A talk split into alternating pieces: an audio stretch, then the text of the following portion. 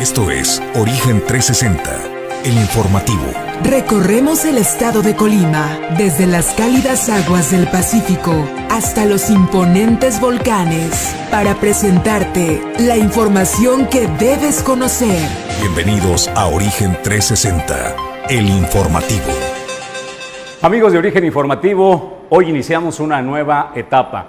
Esto es Origen 360, Origen 360, el informativo. Estamos en vivo desde esta ciudad y puerto de Manzanillo, que queda claro que el puerto de Manzanillo cobra protagonismo y vida propia.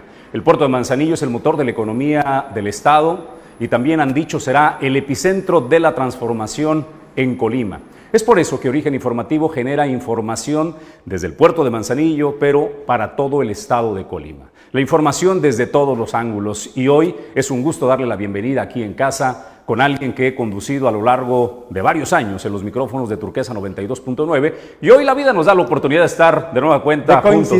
Julio César González, ¿Cómo estás, Julio? Excelente, Jesús, emocionado por empezar ese nuevo proyecto en Origen Informativo, con el informativo de Origen 360. Y la verdad, pues que es un honor compartir pues, este espacio pues, con el que me inició en la radio. Hay que honor a quien honor merece, Jesús. Y la verdad, pues muy emocionado con ese proyecto. Esperemos que lo que aquí le presentaremos eh, sea de su agrado. Estamos listos para recibir sus comentarios. Lo que vamos a presentar de información es como este escenario. Nosotros decidimos presentar un escenario natural porque tenemos la fortaleza pues de este puerto comercial que está a nuestras espaldas, un puerto vibrante con empuje y sobre todo lo que ven es lo que hay, Julio. No hay pantalla verde, no hay apariencias, no hay absolutamente nada. Somos lo que somos, lo asumimos con responsabilidad. Lo que le diremos a usted de frente, seremos capaces de sostenerlo en todos los ángulos. Por eso es importante y asumimos ese compromiso de informar con responsabilidad. Por supuesto, con claridad, con puntualidad, pero con una enorme responsabilidad, Julio.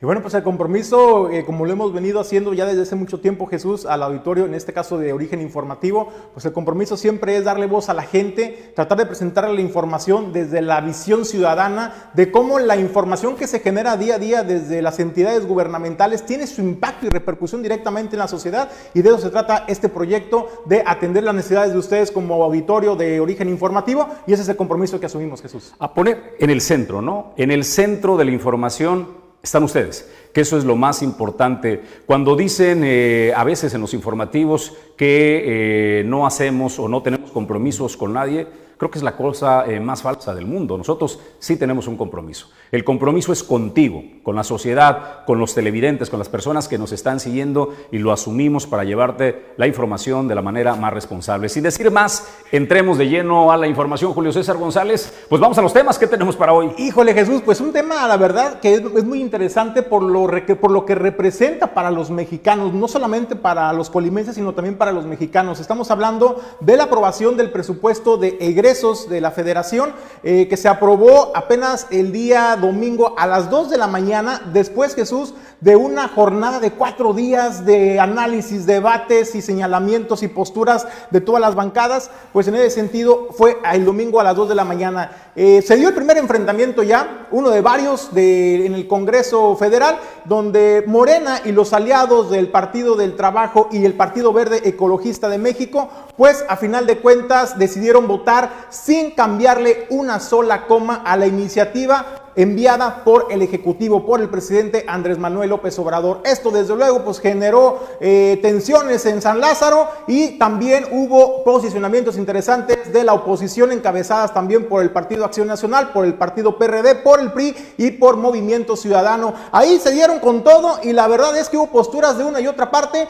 pero ¿cuáles son los puntos centrales o a qué se debió la indignación de eh, los partidos de la oposición? Bueno, pues la indignación se debió a que no fueron escuchados por eh, los legisladores de Morena, del PT y eh, Movimiento Ciudadano. En ese sentido, pues eh, se subió Jorge Triana, el legislador del Partido de Acción Nacional, al estrado, a hacer señalamientos muy duros y contundentes sobre que hicieron oídos sordos y ojos ciegos a las propuestas de adecuación que había presentado la oposición y esto derivó pues una serie, Jesús, de señalamientos que, que puso tensión en San Lázaro porque, ojo, el legislador del PAN Jorge Triana eh, lanzó un, un aviso, un misil dirigido y era en el sentido de que no iban a permitir que pasara la reforma eléctrica del presidente de la República, Andrés Manuel López Obrador. Pero si te parece, Jesús, vamos a ver cómo se vivió esta, esta situación en San Lázaro. Lo más increíble de todo es que extendimos la mano al momento de presentar el presupuesto alternativo. Nos dijimos dispuestos y abiertos al diálogo. Nos dijimos dispuestos y abiertos a sentarnos, a analizar el presupuesto para poderlo sacar adelante en la inteligencia de que más adelante habría votaciones que requieren mayoría calificada y que eso obliga a las partes a sentarse a negociar.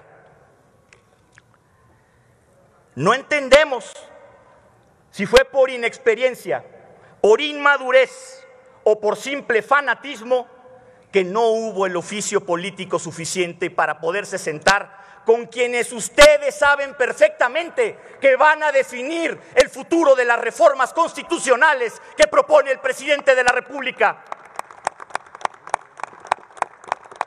No sabemos si fue por inexperiencia, inmadurez o fanatismo que desdeñaron cada una de nuestras propuestas de modificación sin siquiera escucharlas.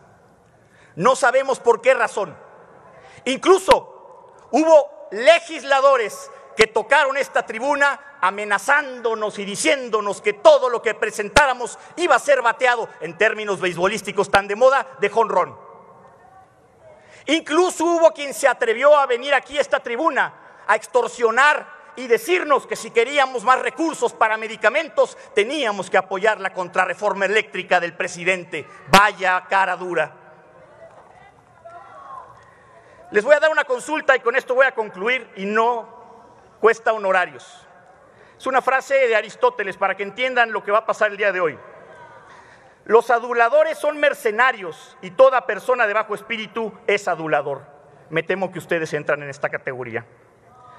Así es que cuando venga el presidente a pedirles cuentas sobre su reforma energética, recuérdenles que está muerto. Anoten bien la fecha del día de hoy, 14 de noviembre del 2021, porque está muerta la reforma eléctrica de Andrés Manuel López Obrador y la mató la estulticia de los partidos que apoyan a Andrés Manuel López Obrador. 7 billones 88 mil millones de pesos es el presupuesto que se aprobó. ¿Qué le rechazaron a la oposición? Presentó al menos eh, 1.200 propuestas eh, para que fueran modificadas en este presupuesto de egresos. Cero no le dieron absolutamente nada. El presidente sigue concentrando los esfuerzos en eh, sus programas eh, sociales. Casi el 40% eh, de este presupuesto va enfocado a los programas estelares, las pensiones para los adultos mayores, sembrando vida, y ya lo saben, ¿no? Los programas Jóvenes protagonistas. Construyendo el futuro. Jóvenes construyendo el futuro, los programas protagonistas del gobierno. ¿Quiénes son los grandes perdedores en esta recorte de presupuesto? En el orden, el Instituto Nacional Electoral, que eh, le tumban eh, pues 4.193 millones y el Poder Judicial de la Federación con 3.000 millones de pesos. Se fortalece también las Fuerzas Armadas, donde concentraron una importante cantidad eh, de recursos. ¿Qué es lo que veremos? Pues veremos eh, este arranque del de, eh, primer trienio del presidente de la República, Julio, fortaleciendo sus programas sociales. Y principalmente, Jesús, por ejemplo, me llama la atención lo que comentas, casi el 40% del presupuesto federal va destinado a los programas sociales, ¿no? A los programas del bienestar, que ya usted sabe todo lo que engloban estos programas y en ese sentido, pues son 3 mil son 3 billones tan solo para este rubro de programas para el eh, bienestar o, los o desarrollo social en, el país. Llama también la atención, Jesús, eh, pues la postura que hacía Jorge Triana, el legislador en tribuna, porque él hacía referencia a que fueron 1900, poco más de 1900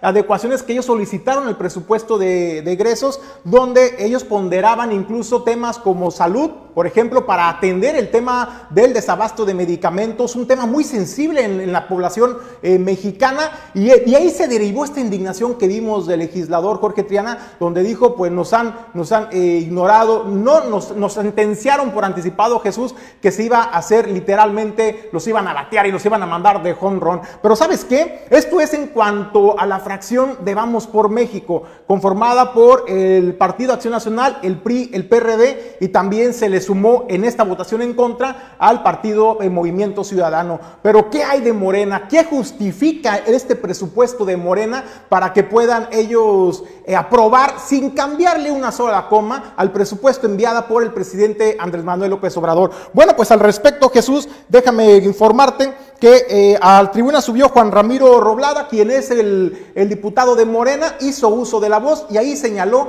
que no se podía votar en contra de, esta, eh, de este presupuesto enviado por el presidente de manera distinta. ¿Y por qué no se podía escuchar a la oposición? Bueno, porque simple y sencillamente Jesús, eso hubiera sido condenar y traicionar a México y votar en contra, incluso dijo, hubiera sido un voto inconstitucional, porque así señalaba que el presupuesto enviado por el presidente al Congreso abordaba los temas torales y centrales del Plan Nacional de Desarrollo y esto era lo que comentaba en tribuna.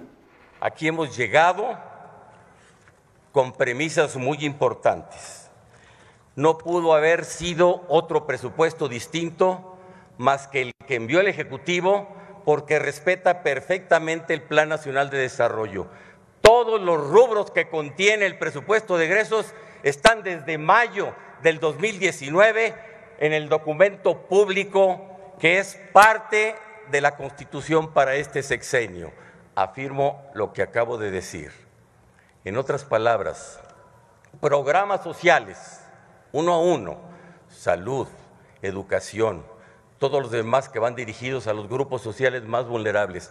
Grandes obras de infraestructura que derraman el presupuesto público en las zonas más afectadas, más retrasadas, más postradas de la República Mexicana ancestralmente, la Guardia Nacional, el INSABI y todo lo demás está desde entonces como premisa del presupuesto. No podría haberse aprobado otro presupuesto y menos uno alternativo. Habría sido violar la Constitución.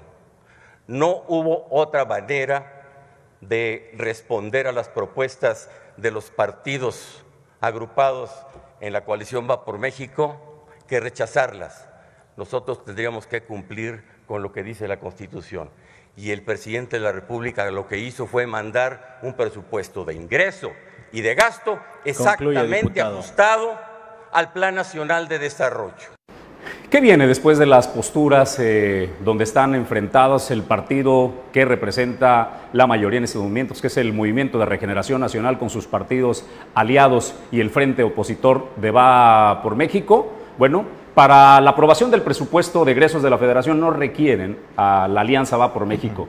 Sin embargo, para las reformas constitucionales, como es eh, la intención del presidente hacer una reforma que para él es de suma importancia, que es la reforma eléctrica, esa, Julio, ahí sí lo requiere. Y parece que no pasará. Hasta el momento, al menos esas son las apariencias. ¿Qué le queda al gobierno eh, federal? Utilizar instrumentos que sabe usar muy bien. Tiene al sistema de administración tributaria, tiene la unidad de inteligencia eh, financiera y tiene la Fiscalía General de la República. Entonces, estos instrumentos eh, de presión podrían aplicarse eh, de manera por objetivos concretos, ir por diputados que tengan en términos este, prácticos con la que le pisen, ¿no? Y que los instrumentos de presión puedan funcionar para cambiar la intención del voto. Lo que sí, Jesús, es de que el, tiempo se nos está terminando para poder debatir esta reforma eléctrica, que es parte estratégica del gobierno de Andrés Manuel López Obrador, y pues vamos a ver a futuro. Ahora, yo les preguntaría a, los de la fracción, eh, a, la, a la oposición, Jesús, conformada en este caso por el PRI, PAN, PRD, y se le añade MC, Movimiento Ciudadano. Yo les preguntaría, así con esa misma eh, efervescencia con la que subieron al estrado a señalar que fueron, eh, no fueron escuchados, fueron inguneados, fueron ignorados por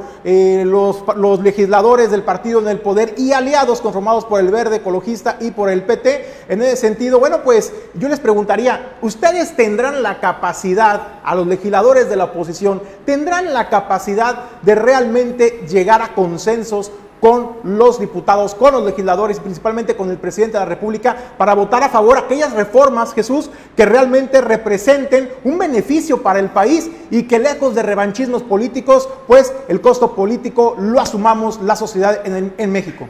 Pues creo que no estamos en ese momento de madurez política, Julio. Eh, me parece pues que lo que estamos viviendo ahora no es otro momento que no hayamos vivido cuando el Partido de Acción Nacional tomó el poder, cuando el PRI regresó al poder y cuando la oposición eh, negocia para el beneficio de su partido, nunca pensando en la, en la, gente. Creo que solo es un momento de quítate tú para ponerme yo. Así es de que si esperamos madurez, congruencia por parte de los partidos políticos, simple y llanamente no va a suceder, Julio. Pareciera más bien un debate, Jesús, no de ideas, no un debate de reformas o iniciativas que vayan a beneficiar a la población, sino como tú lo comentas, eh, debates de ideas, propuestas, pero para beneficio A ver, de los partidos. ¿Qué fue lo que realmente trastornó al Partido Revolucionario Institucional que habían hecho una gran alianza el presidente de la República con AMLO, este, con AMLito, ¿no? Le dicen eh, al presidente del Partido Moreno, Revolucionario Alejandro Institucional, Alejandro Moleno, eh, An- An- Anlito.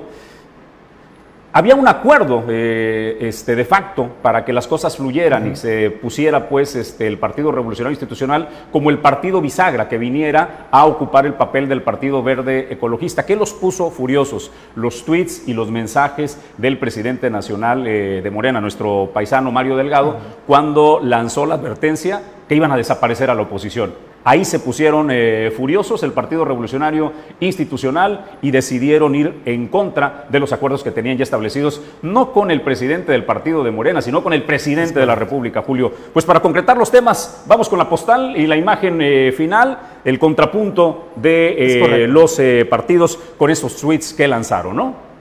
Pues Jesús, ahí estamos viendo, por ejemplo, lo que publicaba en su momento el coordinador de la fracción, más bien la, la fracción del PAN, eh, nada más que estoy un poco ciego, pero vamos a, le voy a dar lectura acá para el auditorio de, de origen informativo.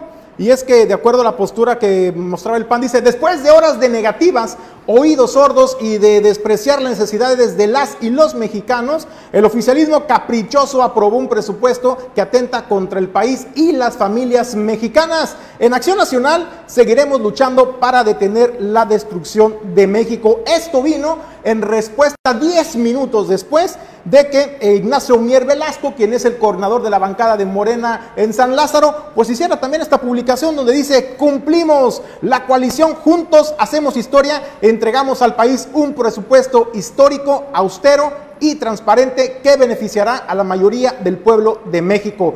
Priorizamos los programas del bienestar, salud, educación, inversión productiva y la inclusión social. Y así es como cierra pues este, este debate que se prolongó por cuatro días, Jesús, y pues más, muchas horas después, eh, a las dos de la madrugada, se aprueba este presupuesto de egresos. Las noticias son para aquellos eh, que son millones que tienen acceso a los programas eh, sociales. El presidente cumple la palabra de que primero los pobres.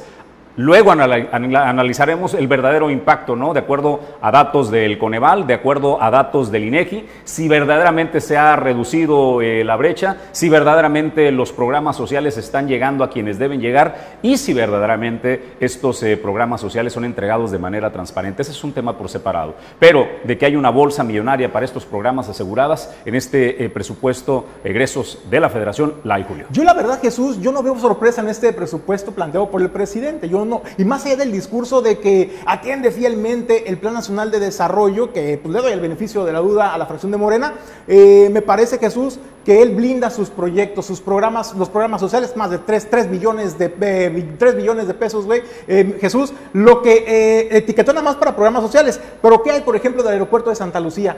11 mil millones ya etiquetados, presupuestados para Ah, no, bueno, para las este obras proyecto. prioritarias del gobierno, para el Tren Maya. 68 mil millones es Tenemos el el, Tren el Maya, por tren eh, en Toluca eh, también. El eh, tren que enlazará eh, al aeropuerto de Santa Lucía, ahí están destinados eh, presupuestos millonarios. Y podríamos desglosar el presupuesto, Julio, pero para quien le interese lo puede encontrar, hay información de sobra. Lo que queríamos presentar la mañana de hoy en el comentario, pues es este enfrentamiento en donde parecía que los acuerdos estaban planchados con el Partido Revolucionario Institucional, que se le salía del Huacal a la alianza de Va por México y obligado por las circunstancias políticas ha para reencontrarse y hacer un frente, un bloque opositor al Movimiento de Regeneración Nacional y al presidente. Pues hasta aquí el tema, Julio.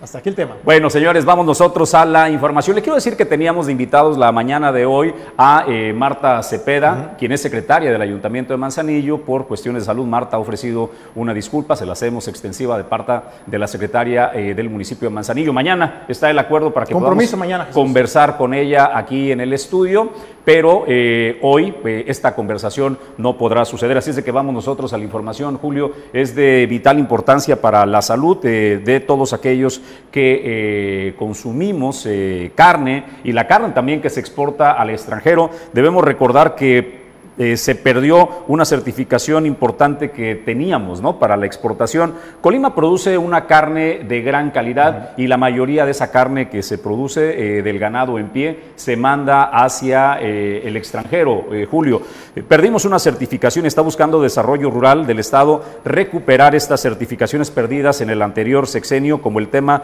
de cultivos libre de la mosca del Mediterráneo. Perdón, primero vamos con la mosca de- del Mediterráneo. De eso habla precisamente Jesús, el subsecretario de Desarrollo Rural del Gobierno del Estado, Jaime Sotelo, quien eh, dentro de las estrategias a abordar en el campo colimense, Jesús, él adelantaba que en, estos, en estas últimas ya semanas, prácticamente mes del año, pues ya no, es, ya, no es, eh, ya no les da maniobrabilidad para empezar a implementar los proyectos encaminados para detonar el campo colimense, como es uno de los compromisos de esta administración. En ese sentido, eh, señaló que ya ha habido varias reuniones con los diversos sistemas producto en la entidad de los productores para atender el tema de la mosca de Mediterráneo que ha venido a impactar de manera sensible el agro colimense. Pero además también hizo compromiso también con los productores ganaderos eh, de que se va a, tocar el tema de la brucelosis. ¿Sabes cuál es el impacto económico que ha generado el tema de la brucelosis en nuestro estado, Jesús? 50 millones de pesos anuales desde que llegó la brucelosis al estado de Colima, que ha sido muy difícil su control y erradicación,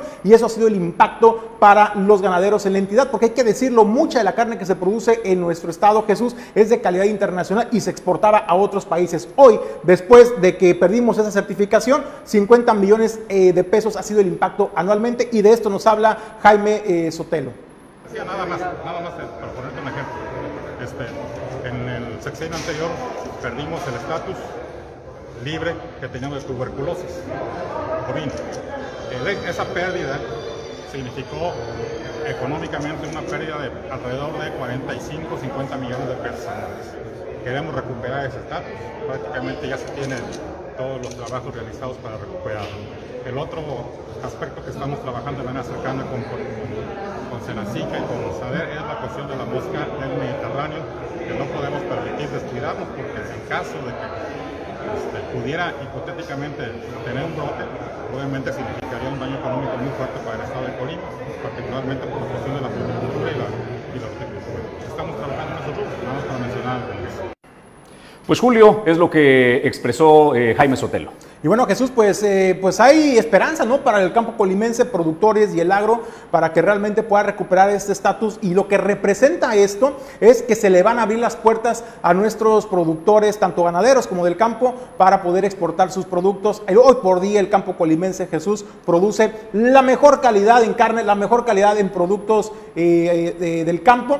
Y me parece que es importante que el ver. gobierno estatal le apueste a esta recuperación. Hay que destacar una característica de la carne de Colima, el clenbuterol. Es una carne libre de clenbuterol, eh, este anabólico que se le da para desarrollar masa muscular a los animales a una velocidad este, extrema, termina impactando en la salud de, de las personas. El clenbuterol está eh, prohibido en muchísimas partes, sin embargo, es una práctica común en varias zonas eh, donde se, son productoras de ganado. Colima eh, presta atención especial a este tema eh, de no usar eh, clenbuterol y tiene un gran prestigio, sobre todo en el mercado americano, y por eso su carne es eh, tan preciada. También el mercado americano, que tiene un gran consumo y demanda de esa carne, está lamentando esta situación, pero bueno, qué bueno que el gobierno del estado se esté aplicando para recuperar ambas certificaciones, tanto la mosca del Mediterráneo, que está Así es. haciendo un gran combate, como esta certificación para la brucelosis, Julio. Bueno, pues ahí está el compromiso con el agro colimense y yo sí percibo un poco de ánimo en el sector productivo del campo, eh, Jesús.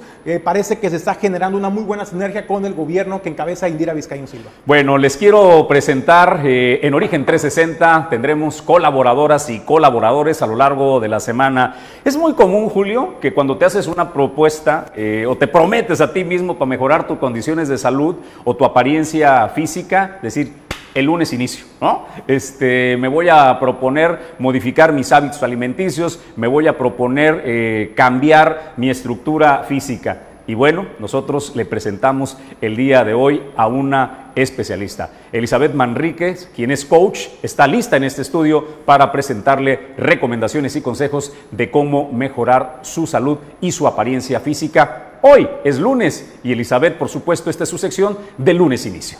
Hoy es lunes y hoy toca. Bienvenidos a el lunes inicio.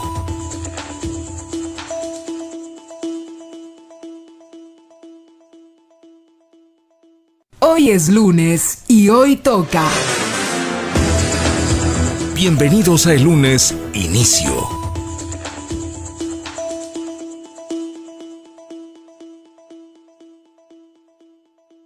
Hoy es lunes y hoy toca. Bienvenidos a el lunes inicio.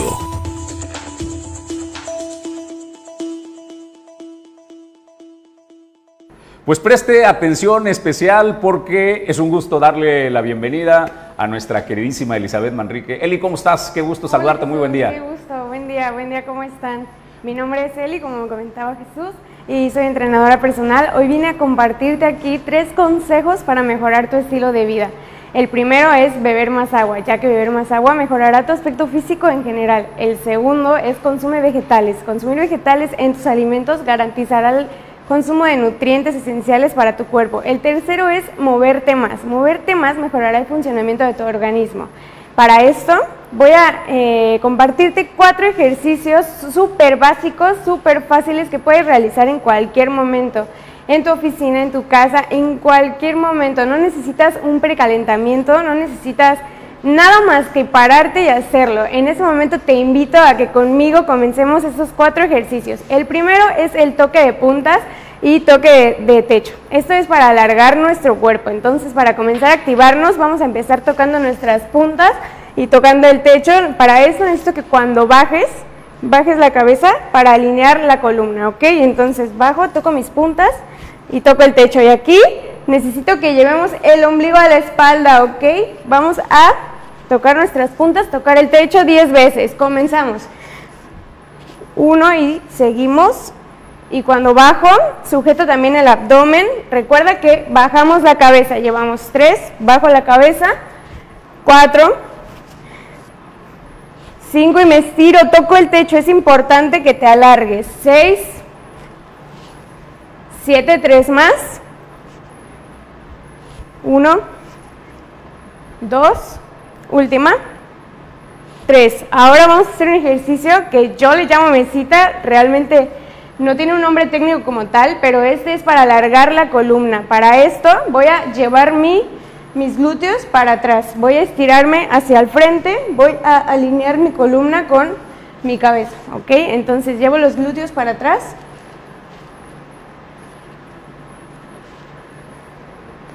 Alineo la cabeza con la columna. 3. Es importante que te estires. 4. Recuerda que llevamos en todo momento el ombligo a la espalda. 5. Ve mis piernas, están a de mi cadera. 6. 7, 3 más. Y bajo la cabeza. 2. 3. Ahora vamos a hacer patadas hacia el frente. Para esto vamos a ocupar toda la fuerza que tengamos para subir la pierna. Vamos a sostenernos de la cadera y voy a patear. 2. Cuando bajo no dejo caer la pierna. Pateo con toda mi fuerza. 4. Exhalo cuando subo. 6. 8. Pateo con fuerza. 9 y 10. Cambio de pierna. Y pateo con fuerza. 2. 3. Ve mi abdomen. Va hacia adentro cuando subo. 7. Exhalo. 8. Última. Y 10. Y ahora vamos a hacer sentadillas. Vamos a, a procurar nuestras piernas a la altura de la cadera. Las puntas alineadas. Voy a tocar mi cadera y bajo simulando que me siento en una silla. Dos. Necesito que exhales cuando bajas, cuando subes. La respiración es súper importante. Exhalo, 4, 5, me siento en una silla y me levanto. 6,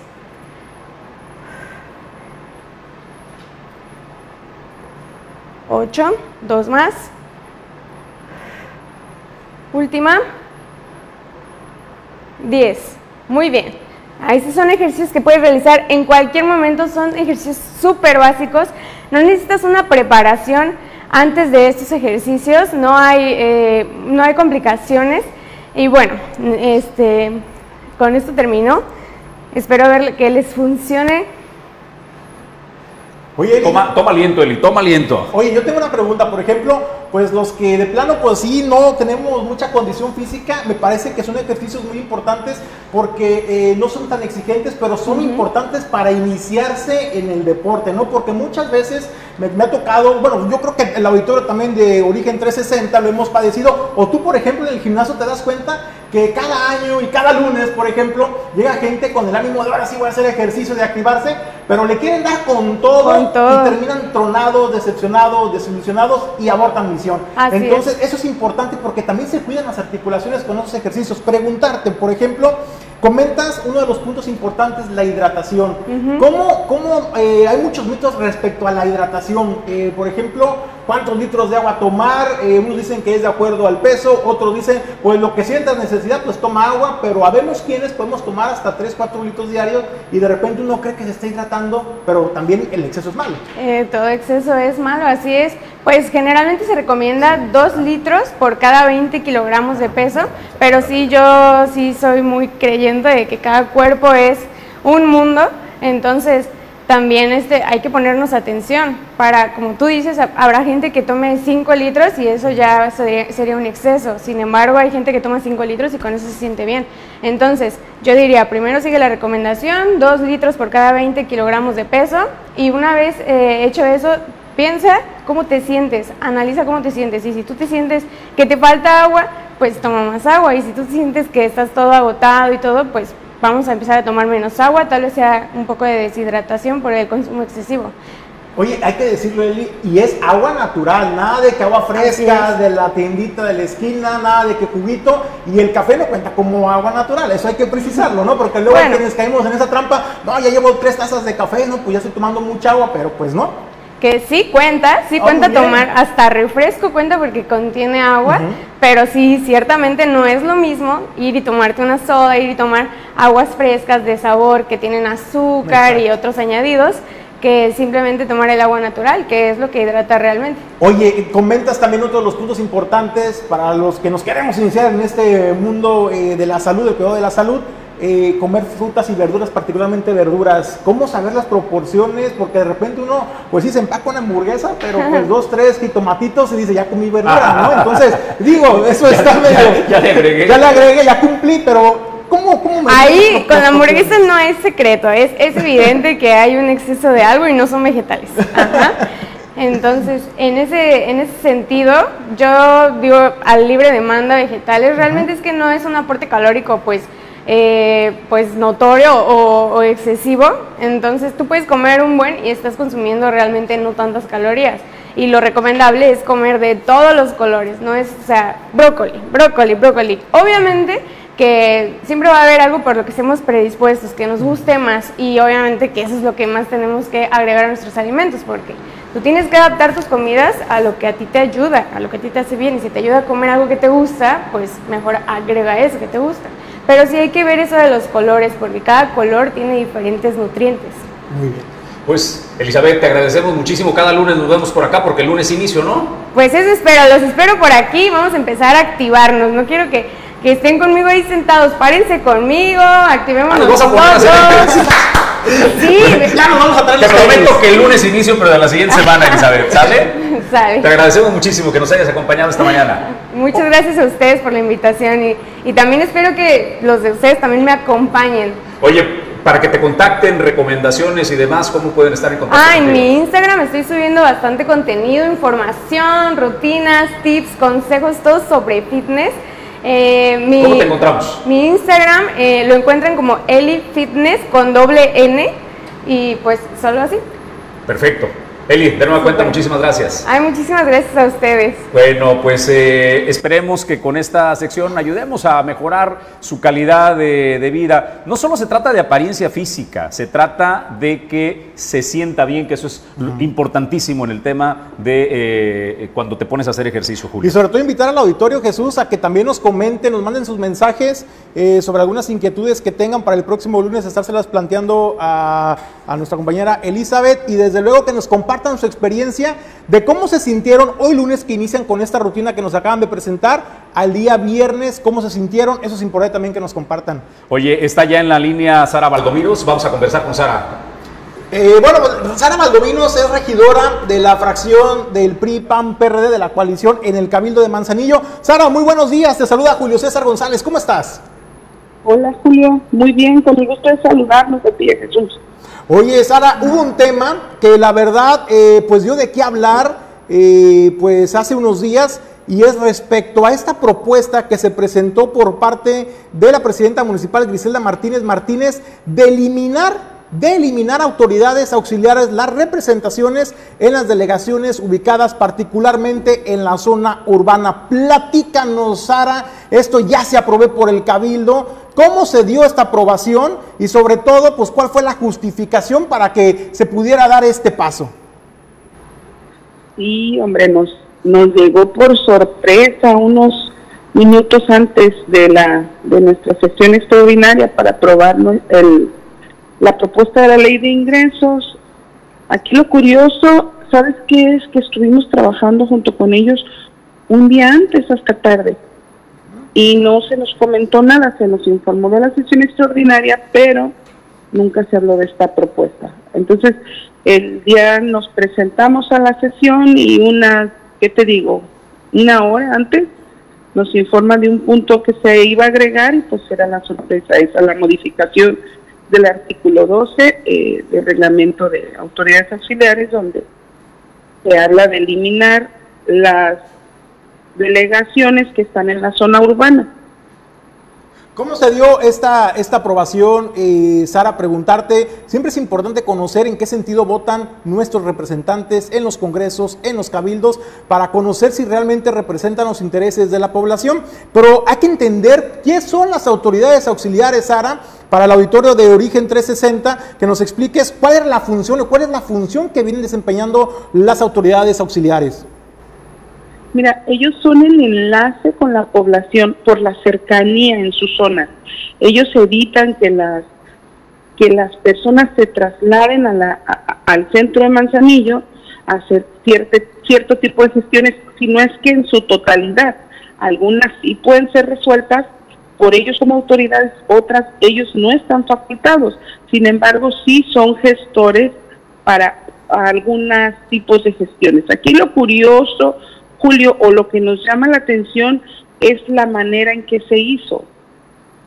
Yo no ve, yo, yo cuando llegué al cabildo te comento, yo, yo lo comentaba, yo no vengo a hacer uno, o, yo creo que ninguno de mis compañeros viene a hacer un problema en el cabildo, pero sin embargo este tipo de situaciones no se pueden permitir. Así a quemarropa no se pueden aprobar.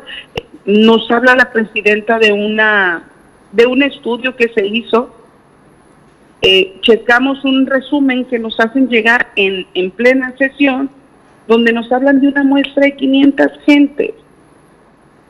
En base a esa muestra se basan para Oye, Sara, ¿quién realiza el estudio? Este, ¿Qué casa encuestadora? Eh, ¿Cómo fue hecho? Me queda claro que son 500 muestras las que, las que se realizaron. Eh, primero, ¿quién lo realiza? Y segundo, ¿les da confianza eh, este estudio?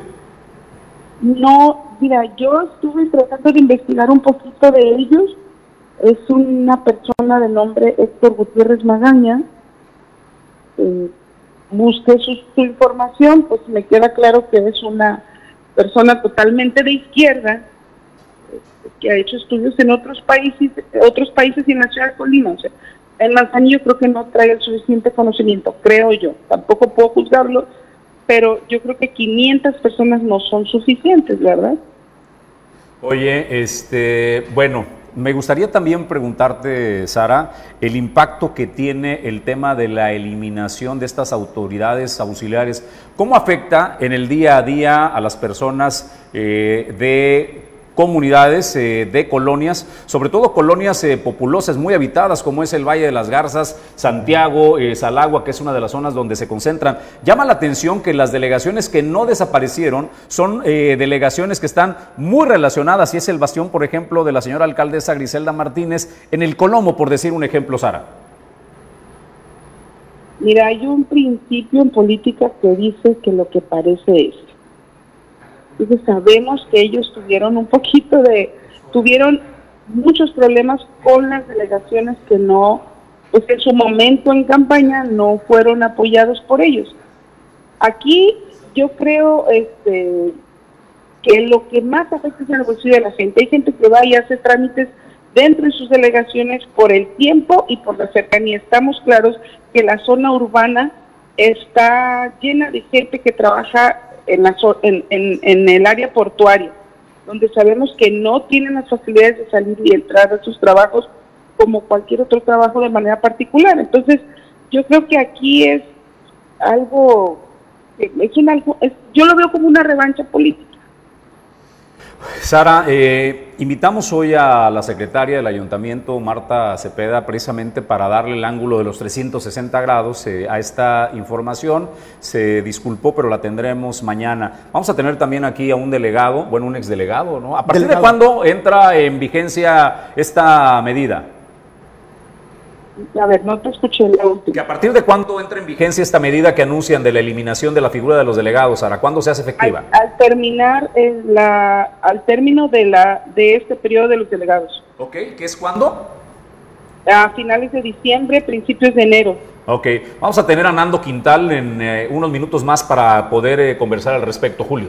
Oye, Sara, nomás preguntarte, ¿cuál fue la justificación de la alcaldesa? Ella comentaba que pues no eran que no son necesarios vaya los delegados eh, o las autoridades auxiliares en Manzanillo porque y lo voy a citar pues porque no sirven de nada no hacían nada los delegados o las autoridades auxiliares además de que sí representaban un costo al erario. Preguntarte les presentó o tienes tú el dato eh, de cuánto representan recursos esta representatividad no fíjate que se lo preguntó el compañero Jorge Luis y no nos supo dar el dato. Bueno eh, no lo tenían a la mano, no no lo, no, no lo pudieron decir. Este, sin embargo, yo sí creo que, que la razón o, o la razón que ellos tienen es, pues un, es una venganza política. Mira, aquí por mucho que hubiéramos votado en contra, porque lo hicimos y se le extendieron las razones, pues no nos alcanzó, ¿verdad? Fuimos de 13, fuimos cuatro los que votamos en contra. ¿Quiénes fueron, Sara? Que fue eh, Jorge Luis de la Alianza, Jorge Luis Preciado de la Alianza, Irene Herrera del Partido Verde, Martín Sánchez del Partido Verde y tu servidora. Todos los de Morena votaron a favor y Lupita Ruano del Movimiento Ciudadano votó a favor. Bien. Pues Sara, te queremos agradecer el que hayas conversado con Origen 360 la mañana de hoy. Estamos a la orden y comentarte que pues nosotros buscamos que esto sea de la manera más transparente y correcta posible. Pues gracias de nueva cuenta, Sara. Muy buen Un abrazo para todos. Cuídense. Pues eh, la intención de Origen 360, Julio, siempre es generarles información de todos los ángulos, ¿no? Para que tengan eh, todas las versiones. Está la versión por parte de eh, un integrante del cuerpo de regidores del ayuntamiento. Alguien preguntaba, bueno, ¿y es legal este tema eh, o el Congreso es el que decide? Debemos recordar la autonomía ¿no? de, los poderes. El máximo órgano municipal pues es el cuerpo de cabildo que está creado de esa eh, manera. Que si se pueden amparar o no los delegados, pues ahorita se lo preguntamos a, Nando Quintal, ¿no? Eh, delegado de las brisas, hasta el mes de diciembre. Pero pues mañana tendremos la versión de Marta Cepeda para tener el ángulo que nos va a faltar para hacer el 360 y eh, presentarles a ustedes toda la información. ¿Por qué son importantes las figuras de los delegados? Es un tema pues eh, de percepción. Es la primera línea, eh, Julio, entre el ciudadano y el ayuntamiento. Es muy común que cuando hay carencia en el servicio de recolección de basura, en el alumbrado público, que tenemos problemas en las inundaciones, el ciudadano está acostumbrado que al primero que va a reclamarle es al delegado de su, este, del municipio, ¿no? Y fíjate Jesús, estos reclamos, y lo comento porque así nos lo han manifestado algunos de ellos, particularmente eh, el delegada, por ejemplo, de, Santiago, donde señalaba ella, bueno, que los vecinos a ella le exigen eh, que arregle algunas cuestiones que obviamente no están en su competencia, pero sí la competencia de las autoridades auxiliares es ser gestores ante las autoridades. Sin embargo, pues si estos llamados, que estos, estos inquietudes que trasladan de la población, de sus colonias, al ayuntamiento, a la autoridad municipal Jesús, y no obtienen respuesta, pues desde luego no es responsabilidad de las autoridades auxiliares. Yo sí quiero hacer un reconocimiento, Jesús, a todas las autoridades auxiliares de la zona rural, de la zona urbana, porque hemos visto, por ejemplo, cuando eh, la población de Manzanillo ha requerido, realmente le han puesto incluso hasta su bolsillo para poder comprar herramientas y material y poder sacar adelante al menos unas cosas prioritarias dentro de sus demarcaciones, por ejemplo, desasolves, limpiezas, podas. Ahí están presentes las autoridades auxiliares como gestoras. Pues eh, Julio, hasta ahí este tema, ¿no? En instantes estará Nando Quintal, delegado de las brisas en esta ciudad y puerto de Manzanillo. Nosotros vamos a más información. Eh, se va a presentar, bueno, primero se reactiva el tianguis turístico. Después eh, de la pandemia, debemos eh, recordar que esta iniciativa nace en origen para el puerto de Acapulco, ¿no? Estaba eh, concentrado como un destino establecido, que fuera Acapulco la sede del tianguis turístico. Llegaron los gobiernos y dijeron, bueno, ¿por qué no lo llevamos? Que sea itinerante y que esté viajando a lo largo de las entidades del país para que todos tengan la misma oportunidad de promocionar sus destinos se atraviesa la pandemia, viene la crisis en el sector eh, turismo y todo se detiene. El tianguis turístico no es la excepción.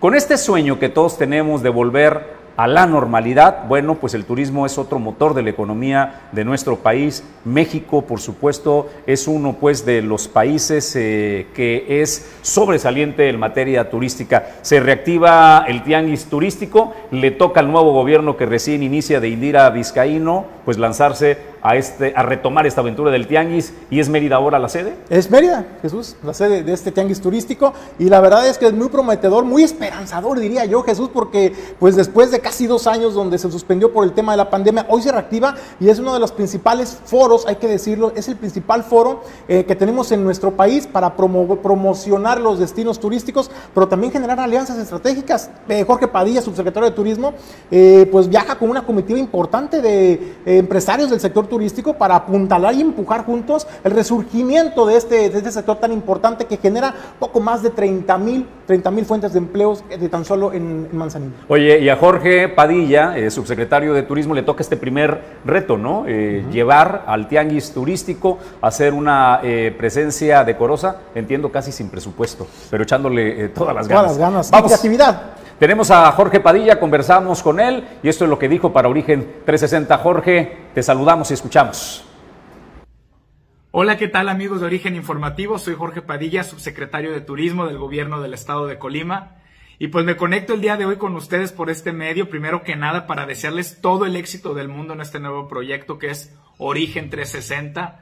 Estimados Jesús y Julio César, que les vaya muy bien. Sé que tendrán mucho éxito y les deseo lo mejor en lo que viene. También aprovecho para compartirles que estamos en este momento viajando rumbo a Mérida para atender el Tianguis Turístico 2021.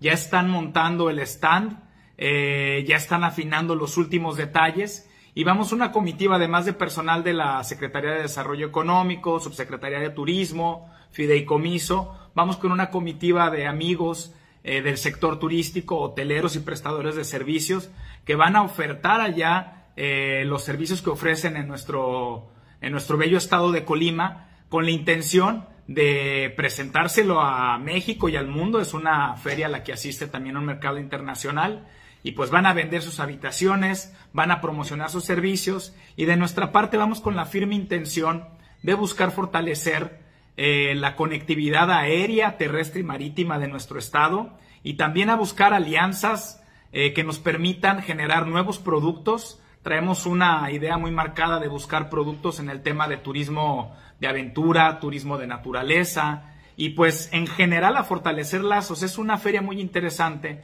porque el año pasado no hubo feria presencial al menos.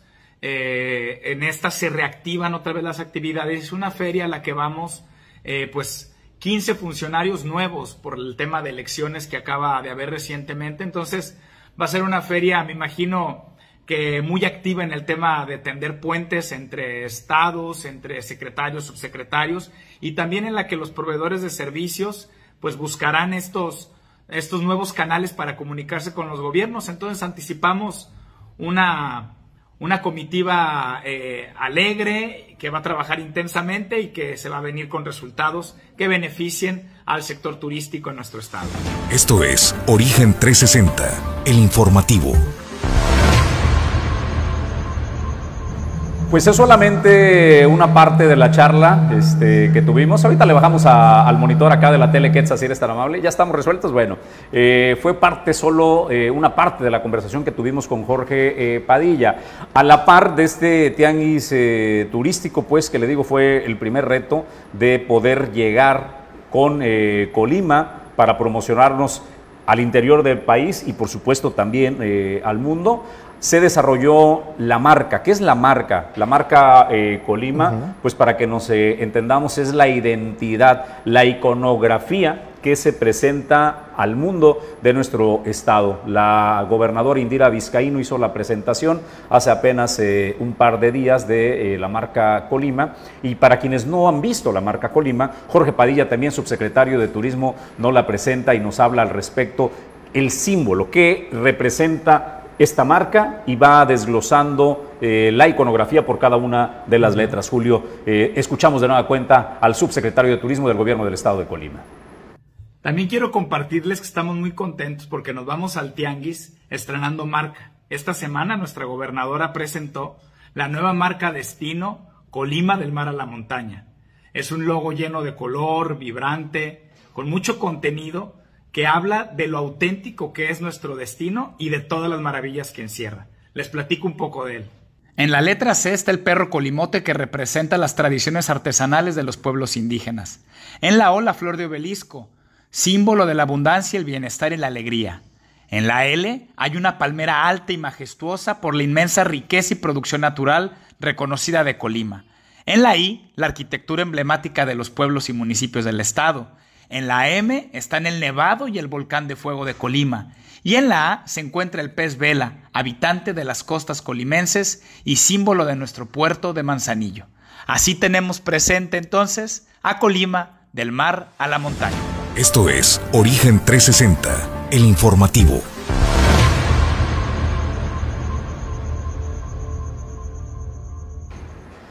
Es la marca que representa pues eh, a partir de ya a nuestro estado para el interior del país y para el resto del mundo. Me gusta algo, eh, es un mensaje que hay que leerlo, este, Julio. Conservan el eslogan del gobierno anterior, del mar a la montaña, y eso, eh, si lo interpreta uno en política, me parece que es un signo positivo. Entender que todo es perfectible y que si algo funciona, lo puedes dejar y que si no, eh, y si la intención es buena, pero le falta mejorar, pues hay que perfeccionarlo, no eliminarlo. Entonces, eh, este eslogan del mar a la montaña eh, queda integrado a esta nueva marca y te digo, políticamente me parece que es un símbolo, es una buena interpretación de decir, tomamos las cosas buenas del pasado y lo integramos, le damos una refrescada para presentarlo hacia el futuro. ¿no? Pues me parece que es parte de la visión que tiene Indira Vizcaíno como gobernadora, pero también particularmente Jorge Padilla como subsecretario de Turismo, Jesús, el reconocer y darle continuidad a todas aquellas eh, planteamientos y proyectos que eh, en su momento pues fueron buenos, pero que se pueden mejorar. Y hay que decirlo, Jorge Padilla pues no es ningún improvisado, es gente del sector, es gente que durante tiempo también estuvo haciendo algunas eh, propuestas incluso al anterior gobierno para que se pudiera integrar y complementar aún más esta marca. Y hoy Jorge Padilla tiene esa posibilidad y sobre todo Jesús de integrar ahora sí la visión del sector eh, eh, turístico en la entidad. Gracias, eh, Julio. Señores, están en el estudio de Origen 360 pues todavía delegado de una pues de las demarcaciones eh, más interesantes en este puerto, que hay quien le ha llamado la condesa, ¿no? Este, de Manzanillo. ¿Por qué? Porque, bueno, ha eh, desarrollado cualidades muy especiales, se ha convertido en una de las zonas más bonitas, ¿no? Icónicas del puerto de Manzanillo, vibrante por su zona de bares, de restaurantes, por la calidad de vida que ahí se respira. Y Nando Quintal, está de delegado en esta demarcación. Nando, te agradecemos que nos acompañes este día. Bienvenido a Origen 360. No, muchísimas gracias, Jesús, Julio, equipo de trabajo que tienen. Pues primeramente para mí eh, un gran orgullo estar en este primer programa. Les deseo mucho éxito, felicidades por eso. Se percibe que van a tener mucho éxito y yo creo que así va a ser. Vamos a estar bien informados. Y pues bueno, sí, lo comentabas bien Jesús, en efecto sigo siendo aún delegado de las brisas, ahí estoy, fui electo para tres años, por un periodo de tres años, y bueno, no obstante que algunos ya desaparecieron, yo ahí continué ejerciendo esa función a la que, con la que me asumí en marzo del 2019. Y pues ahí estamos a sus órdenes, Jesús. Mucha gente en efecto la considera ya una, una delegación exclusiva con, con, cosas importantes, muy atractivos, y no es otra cosa más de que la, la, generosidad de la propia geografía que nos brinda estar en un lugar tan importante y tan dinámico como es Las Brisas. A sus órdenes. Gracias, eh, Nando. Pues el tema es eh, la desaparición, ¿no? Eh, recién votada de las delegaciones y conocer de viva voz de un representante popular, porque hay que recordar que tu cargo es de voto popular. Ustedes son sometidos a una elección y es la gente quien te pone en este cargo. ¿Qué opinas de la desaparición de esta figura de los delegados? En efecto, fíjate que a nosotros nos elige directamente los habitantes de, en este caso, de esta demarcación nosotros, eh, de principio, bueno, yo en lo particular al menos, no tengo los elementos presentes, no puedo decirte qué elementos le sirvieron para a, la autoridad para concluir o resolver que debiesen eliminarse las delegaciones. Ignoro, los ignoro, pero no obstante, a la distancia sí se percibe un atraco a la democracia, sí se percibe un acto totalmente violatorio de los derechos, no solamente de los, de, los que somos este, delegados, sino de la gente de seguir participando. Creo que pudieron haberse hecho otras acciones distintas, pero no desaparecer de tajo, insisto, porque esto a todas luces es un atraco a la democracia, inhibe la participación ciudadana. Nando, para poder dimensionar, para que el auditorio eh, pueda dimensionar cuál es la importancia o el impacto que esto pudiera generar en cada una de las delegaciones, eh, ¿cuál es la función que tienen ustedes actualmente? Mira, nosotros, por ejemplo, en las brisas, desde que nos asumimos, al igual que otras delegaciones, ¿eh? hemos, hemos decidido ser los ojos y los oídos de la autoridad, pero nosotros también somos la voz de, de nuestra gente, de nuestro pueblo, de nuestra demarcación. Es decir, nosotros estamos muy al pendiente eh, de estar con oportunidad avisando de lo que está sucediendo en las brisas. Creo que se va a perder esa oportunidad de poder tener con eficiencia los servicios. Si de por sí, en varias ocasiones son lentos, pues la verdad que quitarle una figura que esté contribuyendo con de enlace entre, entre, habitantes y autoridades, pues creo que se va, van a trazar malas cosas. Te pongo un ejemplo. Ahorita, precisamente, ahorita en las brisas hay un fuerte tiradero de, aguas, de, agua potable, pero enorme. Y que somos nosotros los primeros que estamos reportando. Si no lo reportamos, esto dura 24 o 48 horas tirándose el agua.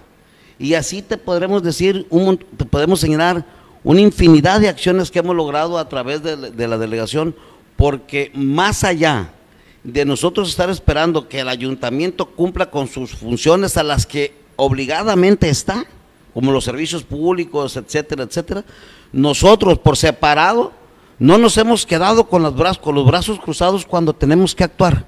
Nosotros por, por, separado hemos gestionado ante la iniciativa privada, hemos gestionado y conseguido recursos con nuestros vecinos, hemos promovido la participación para resolver los problemas que entendemos la, autoridad en estos casos se le dificulta resolver. Hemos sido unos sus aliados, yo no entiendo cuál sea el motivo de desaparecer de tajo una delegación que además, como lo decíamos al principio, una delegación tan dinámica que ocupa tanta atención yo, a, nombre de todas las delegaciones, pero particularmente de las brisas, creo que nos sentimos agraviados. Hay otra característica que vale la pena destacar de los delegados eh, en el municipio. Son habitantes de su zona, conocen los problemas de raíz, aman la tierra y están ocupados y preocupados porque ahí viven, Ando. Claro, eh, en efecto es un compromiso con nuestra gente. A nosotros sí nos reclaman ahí cortito. Y, muchas, en muchas de las ocasiones no tenemos ni los recursos ni los apoyos a tiempo. Y te digo, esta no ha sido una, una, delimitante.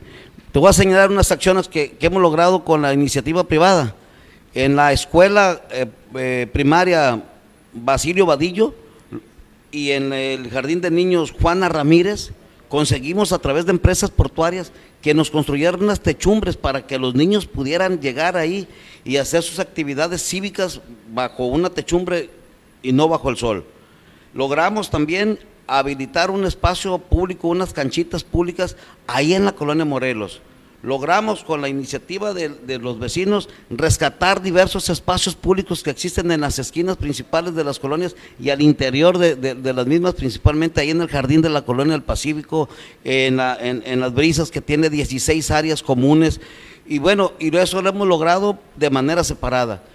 Eh, a ver, ¿qué siguen, Ando? ¿Harán un frente común? Eh, ¿Hay posibilidad de ampararse ante esta eh, decisión de parte del ayuntamiento y del cabildo?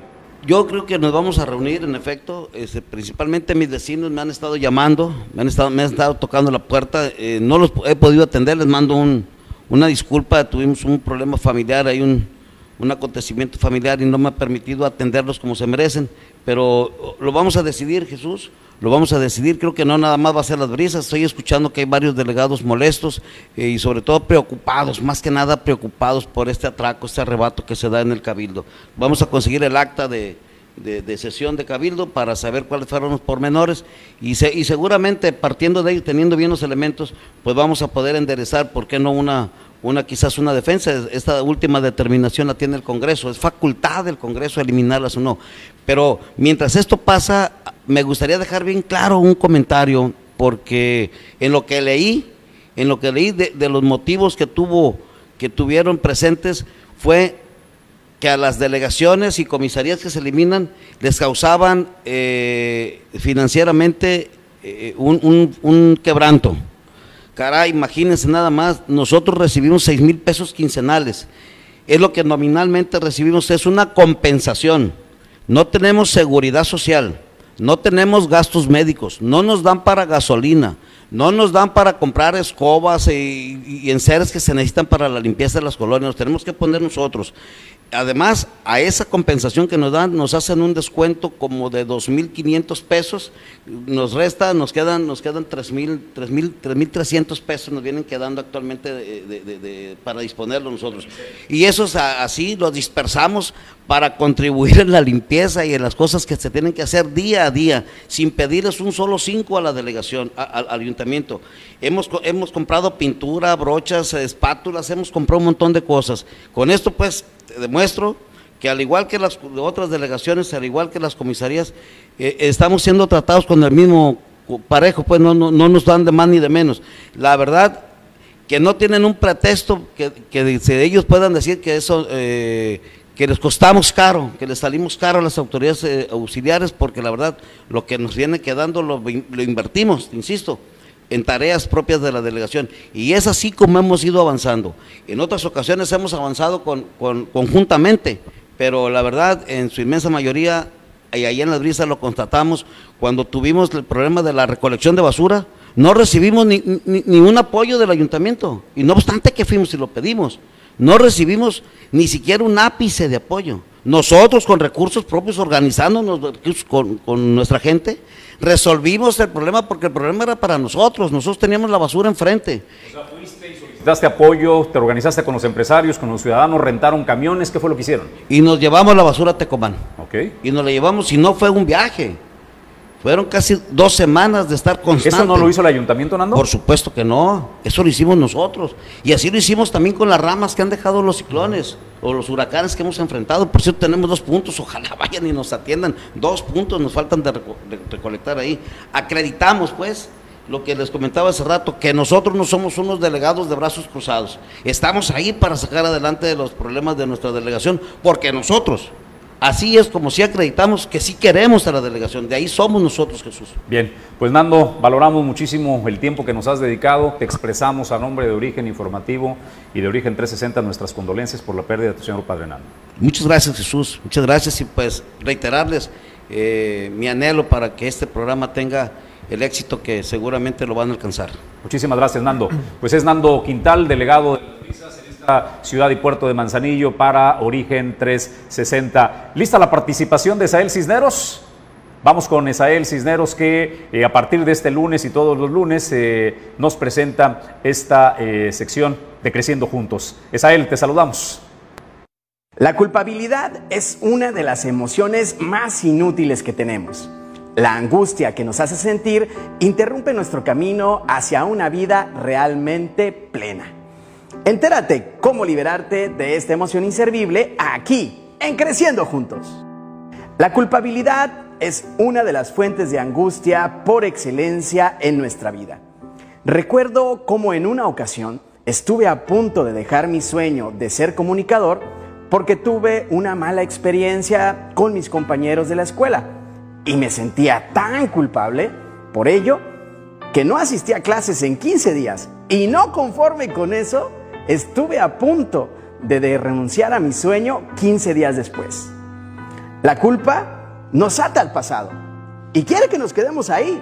No nos ofrece ninguna solución, pero sí obtiene su recompensa. Sentir culpa puede no sentirse muy bien, pero aceptamos pagar el precio porque a través de nuestro lamento evadimos lo sucedido y al lamer nuestras heridas sabemos que los demás sentirán compasión por nosotros y creemos que así todo estará perdonado.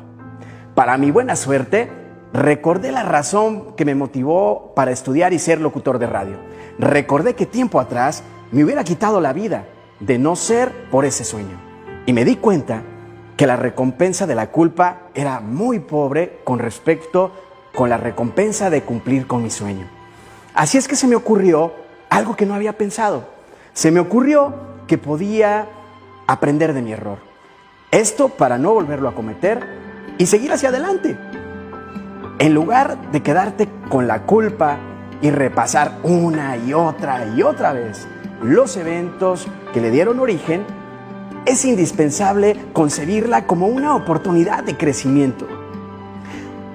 Pregúntate, ¿qué puedo aprender de lo sucedido? ¿Qué puedo hacer para que no se repita el mismo error? Mediante este tipo de preguntas cierras la puerta a la culpa e impides que se instale en tu interior, te maneje y en lugar de quedarte estancado, puedes seguir hacia adelante. Si te gustó la cápsula, comparte el episodio, dale like a la página y nos vemos muy pronto en un capítulo más de la comunidad Creciendo Juntos. A Israel Cisneros, eh, gracias. El propósito es eh, contribuir para que pues, eh, mejore su salud física, la salud emocional y el tema de actitud.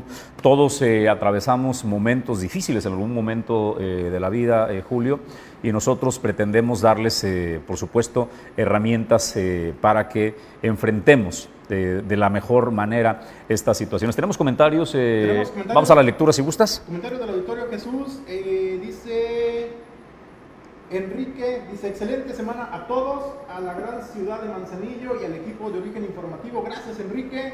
Guadalupe Rodríguez, eh, felicidades. A ver, parece que tenemos este problemas con tu micro, Julio. Ahorita vamos a retomar los comentarios. O te presto este en ah, calidad de, este, mientras para que para que puedas este resolver, ¿no? Y conversar. Ahí, ahí nos escuchamos. ¿Sí? Bueno, eh, en lo que resolvemos el tema del audio de Julio, nosotros vamos a más información. Jorge Luis Preciado eh, manifestó ante el Cabildo un posicionamiento respecto a la propuesta. Es una propuesta inquietante, ¿no? Eh, lo que están realizando. Imagínese que están proponiendo para aquellas personas que están al servicio del ayuntamiento de Manzanillo, que quieran trabajar en el ayuntamiento, hay una iniciativa que propone que estén en el orden de sus impuestos, que hayan pagado todos los impuestos municipales, para que entonces, eh, una vez acreditado, sean eh, factibles para desempeñar eh, su trabajo. Es interesante la propuesta, por decirlo menos, Julio, pero escuchemos el posicionamiento de Jorge Luis eh, Preciado y retomamos los comentarios, por supuesto. Y, este, y yo veo dos cosas, eh, que, o varias cosas que creo que a mí en lo personal no me convencen, les quiero decir. La primera, eh, el tema, entiendo el planteamiento que hace el gobierno municipal respecto a los que trabajan en el mismo, tengan que estar al corriente de sus pagos eh, impositivos, eh, obligaciones y derechos que les establece el municipio o su organismo descentralizado. Eh, pero en una revisión jurídica eso es inconstitucional, es decir, hay una contradicción contra el derecho al trabajo del quinto constitucional, el que condiciones a una persona al estar al corriente de sus pagos de agua o de predial para poder mantener su empleo. Yo por- le busqué varias vueltas, ¿no? Para tratar de, de tratar de entender que sí era posible. Sin embargo, eh, en términos reales, eh, la Constitución no, no permite darle la vuelta al derecho al trabajo. Entonces sí creo que el Congreso del Estado no va a caminar con ese tema porque estarían aprobando una ley que tiene visos de inconstitucionalidad. Bueno, Jesús, pues retomando el comentario que señalaba Jorge Luis Preciado, sí me parece, pues, eh, preocupante, ¿no? Lo que se pretendía por el, por el Cabildo de Manzanillo, eh, en el sentido de que, eh, pues, si quieren chambear en el ayuntamiento, sean sindicalizados, sean de confianza de base o de primer nivel, pues tienen que eh, cumplir con sus obligaciones fiscales, es decir, estar al corriente con el pago de sus compromisos. Me parece muy oportuna y muy precisa y muy explícita A lo ver, que comenta Jorge Luis Preciado. Imagínate un tramitador que va a una agencia aduanal a pedir chamba. Y le dicen, sí, joven, ¿cómo no? Este, ya pagó eh, este, el impuesto de las placas de, este, de, su, de De su su- motocicleta, está al corriente de sus declaraciones ante el, el Servicio de Administración eh, Tributaria, no debe la luz, eh, no debe el, El agua, predial. está al corriente en el predial. No, sí, ah, bueno, entonces vamos a ver si encaja para el perfil de, de la chamba. De ese tamaño, más o menos, para ponerlo en contexto, es el equivalente a lo que está proponiendo el ayuntamiento. Pues es decir, ya iba a formar parte del currículum, ¿no? O sea, el de tener tu declaración prácticamente fiscal y de impuestos que estuvieras al corriente para poder acceder a, a un trabajo, al menos en el Ayuntamiento de Manzanillo. Ahí está la precisión eh, que hace el, el regidor Jorge Luis Preciado. Lo que menos le dice es que es inconstitucional, ¿no? La, la propuesta, que viola las garantías, eh, que va contra la ley federal de- del trabajo. Y lo que llama la atención es, respecto a este tema, mutis Jesús. Nadie dijo nada. Entonces, bueno, pues ahí está lo que comentaba el regidor Jorge Luis Preciado. Aprovechamos mañana que viene la secretaria Marta Cepeda para hacerle este, varias, varias preguntas, ¿no? Del tema del presupuesto y el crédito que solicitará Híjole. el ayuntamiento, ¿lo dejamos para mañana? Yo creo que sí, Jesús, vez? porque a mí me interesaría conocerlo eh, más, de manera más extensa y a profundidad. Solicitamos la entrevista con la presidenta municipal Griselda Martínez Martínez. Pues, ¿quién mejor que ella, Jesús, que nos explique en qué consiste? Porque la adelantamos al auditorio de Origen 360. El, el presupuesto es por más de 1.200 millones de pesos, es decir, tiene un incremento eh, significativo en comparación del año anterior. Y pues es importante conocer en qué se va a gastar. Porque lo que se presentó en Cabildo, Jesús, es algo muy general, pero sí hubo algunas cuestiones, Jesús, eh, que dieron de qué hablar, eh, particularmente en el tema, por ejemplo, de los de un crédito que se quería aprobar por parte del Cabildo. Que se quiere, ¿no? Que se quiere de, por el orden de los 60 millones de pesos. Y es ahí donde vamos a centrar pues la información para que la conozca 360, porque eh, tiene argumento, hay justificación de esta eh, propuesta, pero lo vamos a analizar desde todos los ángulos el día de mañana. Julio, vamos a los comentarios. Vamos a los pendientes. comentarios, Jesús, eh, del auditorio de Origen 360. Eh, dice, excelente, Enrique dice, excelente semana a todos, a la gran ciudad de Manzanillo y al equipo de Origen Informativo. Gracias, Enrique. Eh, Guadalupe Rodríguez, felicidades y mucho éxito. Subsecretario de Turismo, Jorge Padilla Castillo, saludos, dice, buenos días, éxito, saludos al subsecretario Jorge Padilla que ya está trabajando, bueno, van, van a salir apenas hoy, eh, rumbo al Agarran vuelo tianguis, exactamente, rumbo al tianguis turístico. Eh, Elisa Bonilla, excelente programa, gracias Elisa. Luis Jorge Morán Gallardo, buen inicio de semana y felici- felicidades a todo el gabinete de Indira, éxito en el tianguis de turismo. Aldo Enríquez Rivero, buen día, en las brisas, si queremos delegado, nunca hubo una encuesta en estas colonias. No estamos de acuerdo en que desaparezcan delegados, dice Aldo Enrique Rivero, quien por cierto también es eh, vecino también de la delegación de, las brisas. Leonel Facio, Saúl Facio Moreno es un paso atrás de 30 años, ya que los delegados y comisarías fomentan la participación ciudadana y la participación democrática, señala Leonel Saúl Facio Moreno. Jesús Prado Salazar Núñez, adelante Nando, es correcto todo lo que manifiestas, todo el respaldo de los colonos, hágase público, léase el apoyo de viva voz por este medio. Jesús Pedro Salazar Núñez, eh, saludos a Jesús Pedro Salazar. Jesús García, presidente también de BIGMA, saludos, les deseo el mejor de los éxitos en el nuevo proyecto.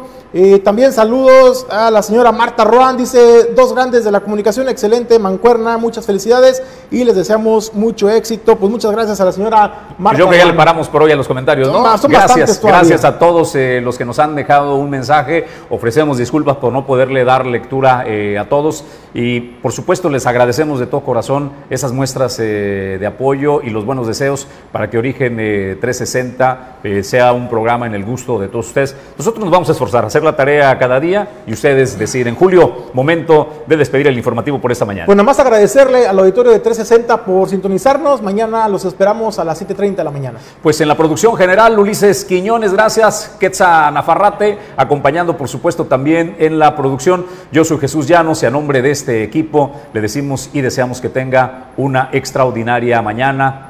Mañana 7.30 de la mañana. Nos vemos de nueva cuenta en Origen 360, el informativo. Esto es Origen 360, el informativo. Recorremos el estado de Colima, desde las cálidas aguas del Pacífico hasta los imponentes volcanes, para presentarte la información que debes conocer. Bienvenidos a Origen 360, el informativo.